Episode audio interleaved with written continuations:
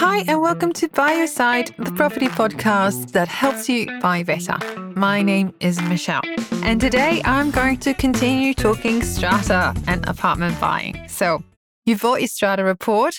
You know all about the sinking fund forecast or the capital works forecast, I should say.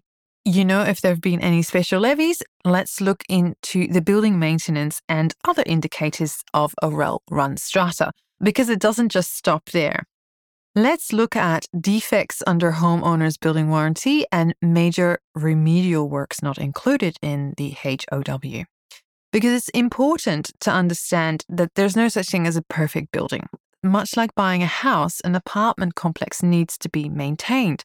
So don't be scared of reading a report where there's been you know, um, issues with water penetration or other things like that, because it is very common to see in a lot of strata reports.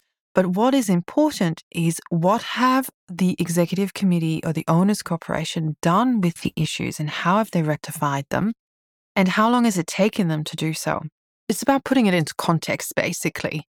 It's unrealistic to think that a property uh, and an apartment complex will have no issues whatsoever because that's not realistic at all. But it's it's important to have an engaged and committed executive committee. So look at what the building maintenance has been within that um, in within that report. So you should get at least a five year history to give you a good idea. But also look at how often does the owners corporation meet. They only have to meet once a year at the AGM and then immediately following, they normally have um, an, an, another meeting. But have a look at also well, how many people come to those meetings. So the maximum number of committee members is nine in any sized building. Um, and how many people are on this committee, for example, but how many other people show up? And how often do they meet? Some buildings they meet every two months, uh, and and twenty people out of thirty show up. That's that's huge involvement, and that's great to see because that means you know that things get sorted quickly and hopefully uh, without conflict or disharmony. So that's also something that will be recorded in the Strata report because obviously these meetings all get recorded, um, and and some. Trust me, they do read a little bit like War and Peace. Janet in Unit 2 doesn't get on with Dave in Unit 6, and Charles in Unit 20 is keeping an illegal cat. We've allowed for him to keep it until it dies, but that's it. but, so it makes for some interesting reading, but it's it's important to read it before you commit yourself to being part of that community. I think it would be a mistake to think that other people would do this for you. I think if you are going to be living in an apartment, it is the responsible and right thing to do to get involved and to be part of the decision making. It's almost like um, a bit like the compulsory voting in Australia.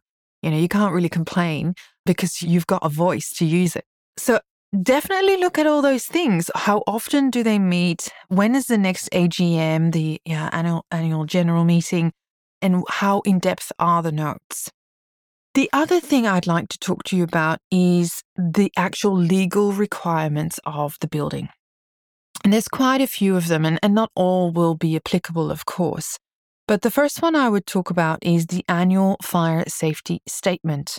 It is a legal requirement for the buildings to have that done every year. And in parts of Australia, there is such a thing as a fire order where local councils are going through every single building uh, to ensure that the buildings are up to code with current fire safety standards, which is a fantastic thing. But it also means that the buildings will be up to, you know, 20, thirty, fifty thousand dollars worth of remedial repairs to ensure that the building is indeed safe to continue living in in the future. But that all starts with the annual fire safety statement, so it makes sure that that is cited and, and current and attached to the report. The other thing to look at is that the um, Capital Works Fund forecast is adhered to. So again, look back at how much money have you got in the fund and what is the recommendation that um, was done by the external party so that you know that there will be money in the kitty moving forward. Then there is a thing called an asbestos report. Now, some buildings that were built pre 90s may have asbestos in them. So it is a, um, a good thing to have the building checked for any potential asbestos in the building. It is better to know what you're dealing with than not, uh, but obviously, this is not going to be relevant for every building out there. Another legal requirement, however, is window safety devices. So, this was to ensure that no small people could be falling inadvertently out of high windows. And so, this was brought in a number of years ago, and, and it's actually a legal requirement for apartment buildings to be compliant with this. Um, and so they have to actually have a certificate of compliance, and that should be attached to the report. The same with a pool safety certificate. So, um, if you have your own home, you should also have a safety certificate, and, and that's the same for an apartment building. They have to be compliant. And obviously, if, if any of these things are not up to date, the owner's corporation could be slapped with a huge fine. And, and look, that would be the least of your problems because if somebody gets hurt, that would be a lot worse. Now, since the Grenfell Towers disaster in uh, in London, uh, we have had a combustible cladding register here as well. So buildings that have cladding on them need to be registered so that people are aware of that and that there will be remedial works to ensure that that is all safe as well.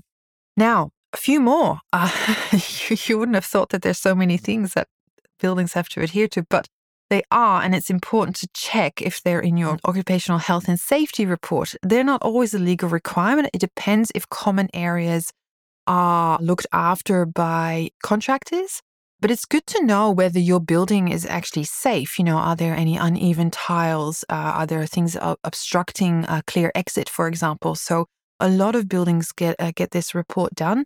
So check it out and make sure that that's all a okay. And then, of course, if the building has lift, has it got a lift maintenance certificate? Obviously, that needs to be up to date as well. So I think I've given you enough to look out for. Uh, but this strata report really should be your best friend. Read it through. I know some of them can be three, four hundred pages long. So it is a bit of um, a tome, but it is worth your time because you need to understand that not only are you going to love living in the apartment, but you're going to be part of a great community who are going to be looking after you and your investment and your home as well. So take the time to do it. I hope that was helpful.